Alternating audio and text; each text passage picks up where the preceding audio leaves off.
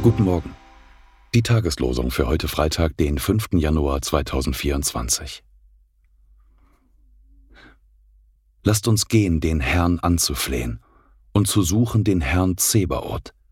Wir wollen mit euch gehen. Sacharja 8, Vers 21.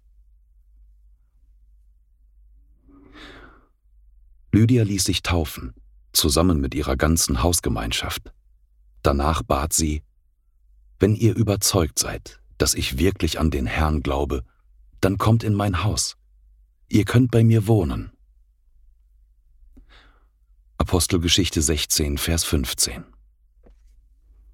Die Losungen werden herausgegeben von der Evangelischen Brüderunität Herrnhuter Brüdergemeine.